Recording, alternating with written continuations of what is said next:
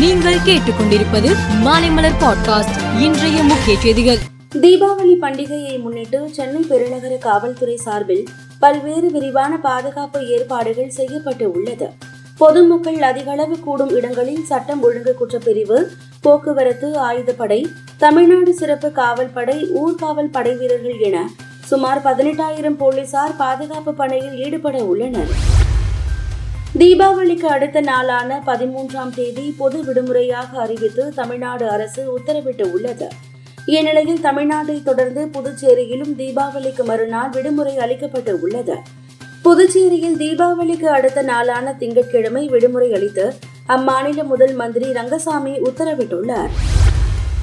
அதிமுகவில் இருந்து நீக்கப்பட்ட ஓ பன்னீர்செல்வம் அந்த கட்சியின் கொடி சின்னத்தை தொடர்ந்து பயன்படுத்தி வருவதை எதிர்த்து அதிமுக பொதுச் செயலாளர் எடப்பாடி பழனிசாமி சென்னை ஐகோர்ட்டில் வழக்கு தொடர்ந்தார்.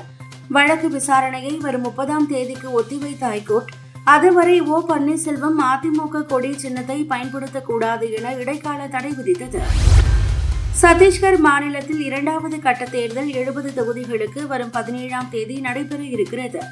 சர்குஜா பகுதியில் பிரதமர் நரேந்திர மோடி இன்று தேர்தல் பிரச்சார பொதுக்கூட்டத்தில் பேசுகையில் நான் சேவை செய்வதற்காக பிறந்தவன் நான் சேவை செய்வதற்காக நீங்கள் எனக்கு பணியை கொடுத்துள்ளீர்கள் என தெரிவித்தார். எங்கெல்லாம் தேர்தல் நடக்கிறதோ அங்கெல்லாம் உடனடியாக ஊழல் குற்றச்சாட்டை வைப்பது பாஜகவிற்கு வழக்கமாகி வருகிறது.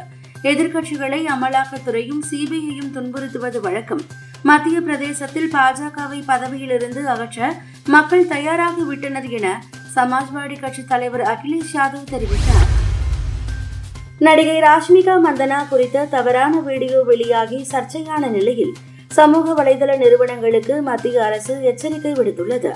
அதில் போலியாக வீடியோ சுத்தரித்து வெளியிட்டால் மூன்று ஆண்டுகள் சிறை தண்டனையுடன் ஒரு லட்சம் அபராதம் விதிக்கப்படும் என மத்திய தகவல் தொழில்நுட்பத்துறை அமைச்சகம் தெரிவித்துள்ளது. இந்திய பிரதமர் நரேந்திர மோடியுடன் ஈரான் அதிபர் இப்ராஹிம் ரைசி தொலைபேசியில் பேசினார். இரு தலைவர்களும் இருதரப்பு உறவுகளை வலுப்படுத்துவது குறித்தும் இஸ்ரேல் அமாஷ் போர் நிறுத்தம் குறித்து உரையாடினர் அப்போது பேசிய ஈரான் அதிபர் பாலஸ்தீனத்தின் மீது இஸ்ரேல் நடத்தும் போரில் அமைதி திரும்ப இந்தியா தனது முழு திறனையும் பயன்படுத்த வேண்டும் என்றார். டெல்லியில் நேற்று நடந்த உலகக்கோப்பை லீக் தொடரில் வங்காளதேசம் இலங்கை அணிகள் மோதின. இதில் இலங்கை அணியை மூன்று விக்கெட் வித்தியாசத்தில் வீழ்த்தி வங்காளதேசம் அபார வெற்றி பெற்றது. இப்போட்டியின் போது ஷகீப் அல் ஹசனுக்கு கைவிரலில் காயம் ஏற்பட்டது. இதையடுத்து உலகக்கோப்பை இரண்டாயிரத்தி இருபத்தி மூன்று தொடரில் இருந்து ஷகீப் அல் ஹசன் விலகியுள்ளார். மேலும் செய்திகளுக்கு மாலை மலர் பாட்காஸ்டை பாருங்கள்.